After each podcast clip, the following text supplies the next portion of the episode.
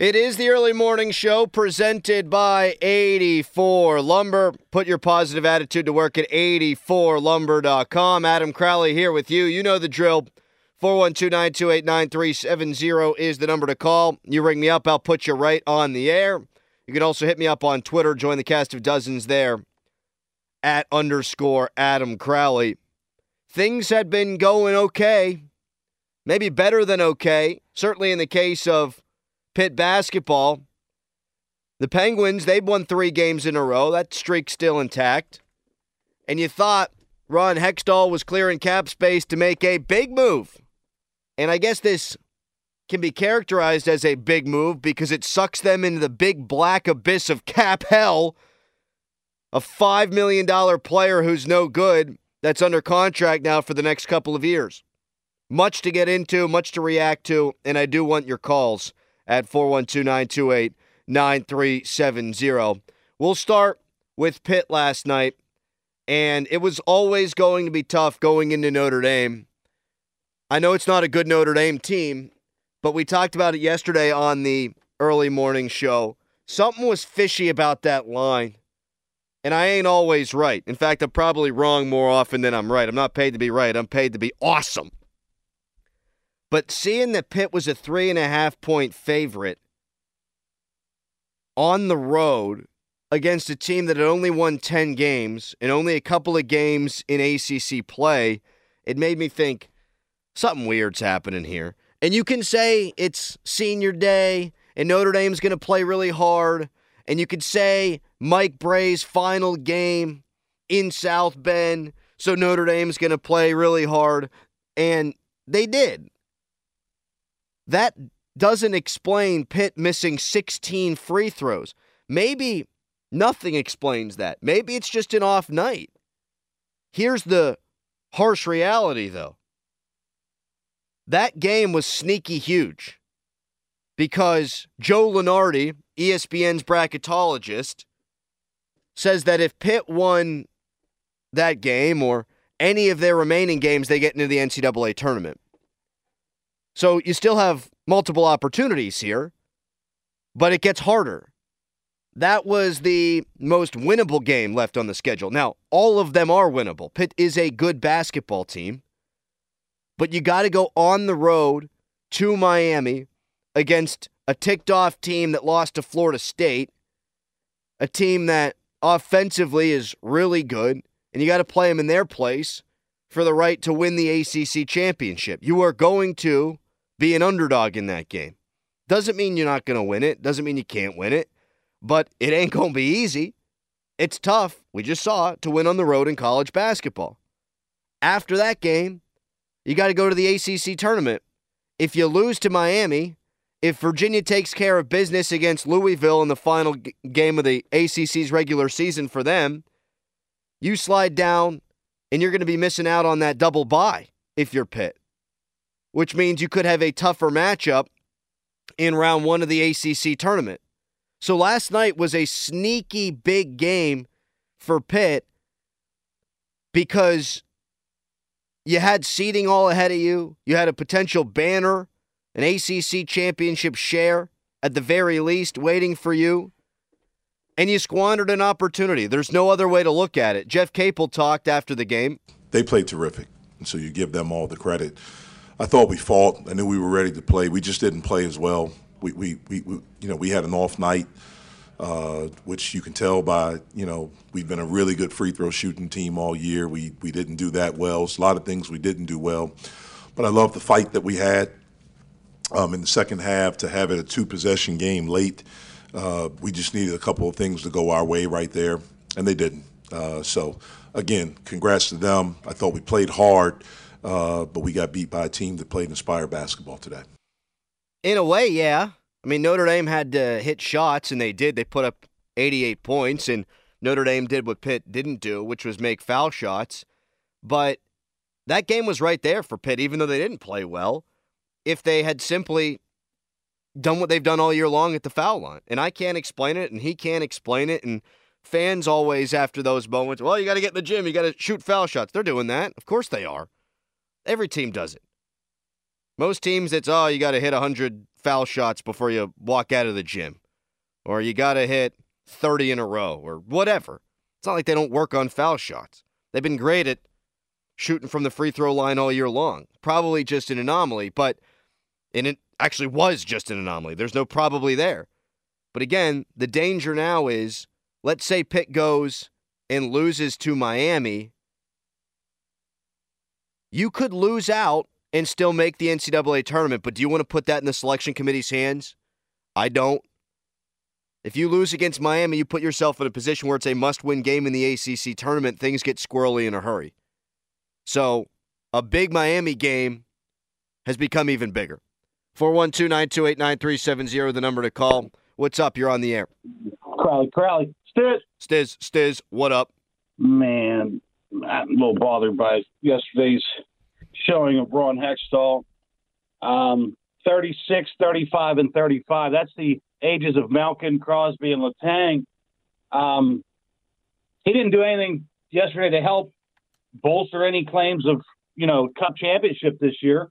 But what he did do was get older, slower, and smaller and left himself with a million dollars left. It's roughly a million, which eventually is going to hurt him down the road by trying to re-sign Zucker, Dumoulin, and Jarry. And that's the that's the the cap nightmare that you're going to run into. And as a Penguins fan, as a as a Pittsburgh sports fan, I'm disappointed. And with that being said, I'll keep this one short. I love you, and I'll talk to you tomorrow. Ah, oh, love you too. I mean, yep. how, how about that? A little bit of love there. Yeah, it was a bad trade. Bad trade. The, the the thought was that the Penguins were a week ago in such cap hell that nothing would be able to get done. Well, Ron Hextall cleared himself of all that cap space, cleared the cap hell, and he brings in a guy who you're going to have to pay $5 million in each of the next two seasons, and he's not a good player. What's up? You're on the early morning show. Tim from the Tank Brigade here. Ron Hextall is more indecisive than any girlfriend I've ever dated, and I've dated some real losers, buddy. This dude cannot make me, up Tim. his mind what he wants to do. I the Tank Brigade gave him a ring and said, "Look, clear cap space, get some of these crap players that you signed off the team." And through the through this point of the week, I thought he'd done a great job. He got rid of Kapanen, McGinn's on waivers. He moved Blueger, who I've always liked defensively, but he cannot score a goal. And I was like, now just sit on your hands like you sat on your hands the entire season for 48 more hours, and you might have saved your job. Probably not, but maybe. And he just could not help himself. He's like, no, I got to swing for homers. You don't do homers, Ron. You're a singles player. If that, just get on base, you imbecile. He is an absolute jerk off. Get him shot to the sun on a La Vista plane. All right, none of those billionaire planes either. It needs to be the lowest quality ship that will get him to the sun because he is a balloon animal and he is full of hot air. You don't want to launch him to the sun on one of those Elon Musk penis rockets? Absolutely not. It needs to be the most insufferable trip possible. Fire Hextall should be going through that stadium every game the rest of the season, whether they're winning or losing. This dude is insufferable. And by the way, real last thing. Uh, yesterday you said should ownership have a say in uh, personnel, and I think they should because if Mario Lemieux didn't tell Jim Rutherford to shut up, Chris Letang would have got traded years ago. And it would be great if Fenway Sports Group ever cared about anything that the Penguins are doing because maybe they could have sat him down and said, "Hey, don't do that," because Brian Burke is not a good babysitter. Well, how about this? And thank you for the call, Tim, and the fire this morning, my man. Rob Rossi reported that the Fenway Sports Group met with Penguins brass and that Ron Hextall was not in attendance yesterday. I don't know what that means. I don't know if he's zoomed in. I don't know if it's a big deal at all. And I love Rob, but there's been a, a lot of him taking shots at Ron Hextall going back to last year's offseason. So I don't know quite what to make of it.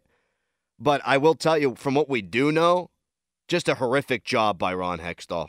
I mean, from the time he got here to now, a horrendous job because you've got Sidney Crosby and Evgeny Malkin playing well, and you've got both of these guys who are healthy. And if the bottom six had be had been reconfigured over the summer in a more appealing way, I'm not saying this is a team that would have contended for a Stanley Cup, but this is a team that I think would be in a position where they could be fighting for a division, or at least in that 2 3 spot, and you'd avoid the big dogs in that first round of the playoffs. And then you kind of see what happens. You wouldn't have to play Boston until the Eastern Conference final. When you've got Crosby and Malkin playing well, there's no reason why you shouldn't be contending for a chance to make a run. And those guys are playing well. He clears all this cap space, did a good job, actually, ridding himself and it was kind of lucky, but he rids himself of Kasperi Kapanen, and he gets Brock McGinn sent down, and he gets rid of Teddy Blueger and his $2.2 million, and Mark Friedman, and he sends him down. And you've got all this cap space, and you swing for a guy who, he's not slow. That's not the thing with him, as Stiz said earlier. But you got a guy who doesn't score goals, who's atrocious defensively, who's not hard to play against, and he's going to cost you $5 million each of the next two years. Ron Hextall has never had a plan, and that was abundantly clear yesterday. Hi, you're on the early morning show. Hey, what's up, Carly? It's Damien. Um, I just wanted to say that I'm a little bit uh, sad, disappointed today, because uh, I mean it's been a great season, but Pitt finally gets ranked and immediately loses to Notre Dame. Like I thought that was the shoe. You even said it. Um, I think yesterday something was fishy. Oh, we dropped Damien. Don't know what happened there. Let's see if we get him back. Damien, you there? Yeah, I'm here. Sorry, that was weird. I mean, that's the thing for me, man. You know, people killed me when Pitt got ranked the other day. Crowley's been saying all along they don't they don't deserve it. They don't belong there. And then they lose to Notre Dame on the road. And you called it. I mean, here, here's the deal, man. Like they don't have anyone to blame but themselves. I get that it's tough going in there and it's Brey's last game, and you got all these seniors. I think they had six guys that walked yesterday in Notre Dame, so there's going to be emotion and it still wasn't a sellout, but it's close to that 95% capacity, and the place was rocking a little bit. But you missed 16 free throws. Team, and, and you no, can't lose. You can't. And thank you for the call, buddy. Not only do you miss the 16 free throws, but I watched every second of that game. You know, again, there's there's bad luck involved too, because it's not like Pitt didn't play hard, because they did. I hate doing that. Oh, they didn't play. No, they played. I'm not going to do that. I'm not going to do that to those student athletes. No, that's ridiculous. They played hard. They missed a bunch of bunnies. They missed a bunch of layups. They missed a ton, a ton around the basket yesterday. And is it fatigue? Maybe. It's a long season, but every team's dealing with it. And it was an emotional win against Syracuse, a guy who had called you cheaters. You go out, you put up 99 points, you hit a million threes, you got the Oakland Zoo behind you, and you have Aiden Fish with what he did. So there's emotion there, and it's tough especially for college athletes to ride that wave of emotion. I get all that. But you miss 16 free throws and you miss a bunch of bunnies at the rim. Uncharacteristic, but it's a bad time to play bad basketball. And that's what that is. When you miss free throws and you miss around the rim, that's bad basketball. And defensively, you give up 88 points. I think Notre Dame was the third best three-point shooting team in the ACC coming in, so they can they can get the bottom of the net wet a little bit. But a bad defensive performance and you don't finish at the rim and you miss free throws, you're in danger zone. Like there's no other way to look at this right now. Now, Pitt is absolutely good enough to go out and beat Miami. Sure they are. They are absolutely good enough to go out and make a little bit of a run, or maybe more than that in the ACC tournament. No question about that. But the pressure is on. Had you won last night, there is no pressure. Joe Lunardi said you win one more game, you're in the NCAA tournament. Okay, well, you didn't get the easy one. So now it's a must win game at Miami. And if you lose it, boy, all the pressure in the world on you for that ACC championship. Now, I guess that means it's not really a quote unquote must win at Miami because you just got to find a way to win another basketball game. I don't think you want it all riding on a game, on a neutral court against other teams that are going to be hungry because they know their NCAA hopes are on the line. Like, that's not what you want. You do not want to set up where you have to win an ACC tournament game to get in. Now, it also doesn't mean that Joe Lunardi's spot on 100%. Maybe Pitt is in already. I think he's really good at what he does. The selection committee doesn't listen to what Joe Lunardi thinks, though. So maybe they're in already, or maybe they do need a win. But you're guessing. That's one of the frustrating things here. You're guessing. And it's a loss against the 199th team in the net rankings. And that is a bad, bad, bad Notre Dame basketball team. And so all the pressure in the world now on Pitt to find a way on Saturday against Miami or to find a way when you go to the ACC tournament. It's white knuckle time. It's butt pucker time because an opportunity slipped away last night. Now this team has showed year uh, all year long they fight hard and they have risen to the moment a lot of time. I mean, how many close games has Pitt won this year? Where they've gutted games out. Miami the first time, huge comeback in the final moments that looked more than improbable, and they got it done. And that's not the only example. You go on the road to North Carolina, I don't care how down North Carolina is, you find a way to win that one. It's tough. So I'm not betting against them, not by a long shot, but now the pressure's on. And the pressure wouldn't have been on had you won last night against a bad team. 412 928 9370. Your thoughts on Pitt on Twitter at underscore Adam Crowley. Ron Hextall, is there any other moves? Has he got anything else cooking? I'll tell you why I'm not optimistic. Next, it's the early morning show 93.7 The Fan.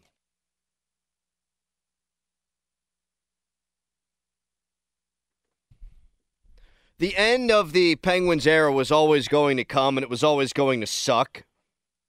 Sidney Crosby in his mid 30s, Evgeny Malkin in his mid 30s, Chris Letang in his mid 30s. Eventually, you just age out, and organically, you falter. But here's the difference between what happened with Los Angeles, a two time cup winner, Chicago, a three time cup winner, and the Penguins. I look at Chicago and they went through some cap hell, no doubt about it, but their star players haven't been as good.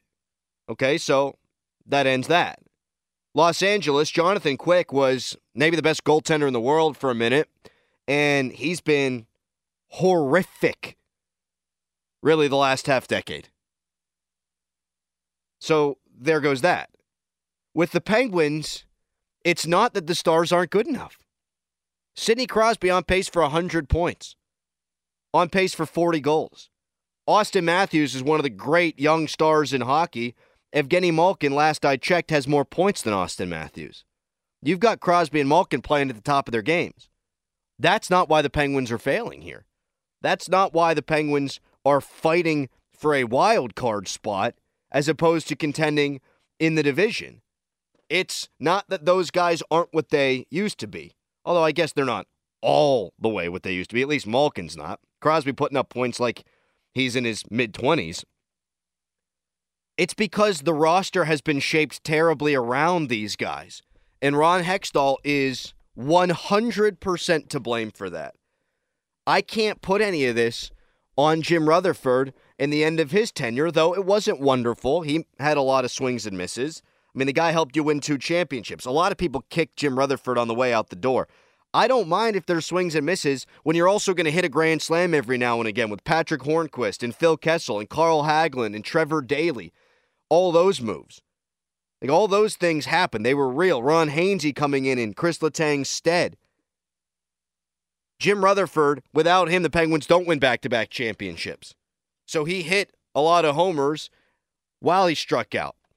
He was emblematic in today's baseball. Three true outcomes homers, strikeouts. Not a lot of walks, though. Whereas you've got Ron Hextall, holy bleep, guys. Brandon Tanev, Jared McCann, two players who were effective in the bottom six, not protected in the expansion draft. You lose those guys. To keep Jeff Carter and Teddy Blueger. Jeff Carter has been no good and that's putting it mildly. Teddy Blueger, you just traded to create cap space. This is how the bottom six was built. You bring in Josh Archibald, but you re sign Kasperi Kapanen. You bring in Jeff Carter, you sign him to a deal, even though he's a million years old.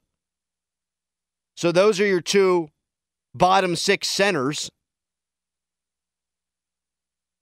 And Kasperi Kapanen, he's going to play on one of the wings. Maybe you put him in the top six, slides up and down the lineup. He's got versatility, not even a half a point per game player. That's how they shape their bottom six. Meanwhile, Jared McCann's got 30 goals right now. 30 freaking goals. Brandon Tanev, still an effective player. You also bring in and sign Brock McGinn, the Tanev replacement, who had one point in the calendar year before he got sent down to Wilkes-Barre, where he probably will remain and absolutely should because the guy can't cut it right now at the NHL level. So you got Crosby and Malkin playing as well as anybody could ever have hoped at the latter stages of their career, and you gave them maybe the worst bottom six among teams that fancy themselves as playoff contenders in the entire National Hockey League. When this era was going to come to an end, I assumed that it was just going to be because, well, Crosby, maybe he's more like a really good number two center now. And Evgeny Malkin, he can still produce on the power play, but five on five, ah, he just doesn't have the legs anymore. That's not what's happening. And it's a damn shame because, again, I never thought they were going to win another championship because the league is young and the league is skilled. The East is a bear. But I thought that they'd have enough to maybe make another honest run at the thing. And Ron Hextall torpedoed the thing to the ground. And I could even argue the guy did a good job of clearing cap space, admitting mistakes, getting rid of Kasperi Kapanen, getting rid of Brock McGinn, getting rid of Mark Friedman by way of putting those guys on waivers and sending them down, trading Teddy Blueger to create cap space. And you're thinking, okay, here comes a big swing. Here comes a contract that you're going to have for the next few years that matches up with Crosby, Malkin, and Letang. Here comes a big name that can help the bottom six, an impact player. And maybe it's going to be too much money in JT Miller at $8 million a year, which I would not have loved. But I'll tell you what, I sure as hell would have liked it more because it's a bad contract for a good player. This is bringing in Mikael Granlund, a bad contract for a bad player. A guy who he can set people up. That's supposed to be his strength. He's an assist man. Who are his finishers in the bottom six? Who's going to play with him that's going to make good on that? Right now, nobody. Now, maybe in the offseason you could address that, but Mikhail Granlund's bad on the forecheck. He's a horrendous defensive player, and you're locked into him now for $5 million the next two years. That's what Ron Hextall did with all that cap space. It was cap hell. How's he going to get out of it? He got out of it.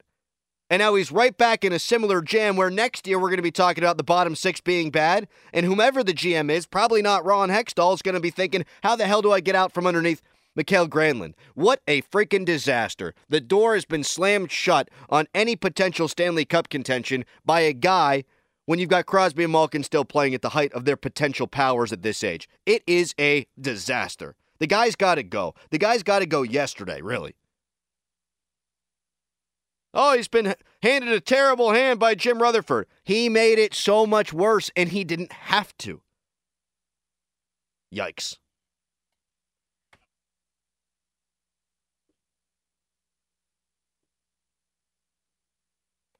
Fan weather brought to you by Sun Chevrolet. Silverado's Colorado's back in stock with a great selection. Stop in it online, sunchevy.com. Partly sunny today, highs in the mid 50s. Pony, love the guy. Got to disagree with something he put out there on Twitter last night, talking about Pitt basketball's loss to Notre Dame. He said the selection committee doesn't take into account that this is Mike Brey's last home game. Four senior starters want to send him off with a win. All they see is a potential double digit loss to a team that is ranked 199th in net. No context whatsoever. I mean, why do you need context when you lose to a team that came in with just a couple of ACC wins and had 10 on the season? I mean, the context is you still have to win that game. I don't care if it's Mike Brey's last day. Yeah, there's human element. Yeah, you're going to have down performances. I understand that. But what does Mike Brey's last home game have to do with missing 16 free throws? Nothing. What, like Mike Brey standing there and Pitt's like, ah, you know what? We owe it to that guy. What a great ambassador to the game of basketball. Everyone seems to think he's a nice guy. Let's clang, clang, clang, clang. Let's miss all these free throws. Give me a break.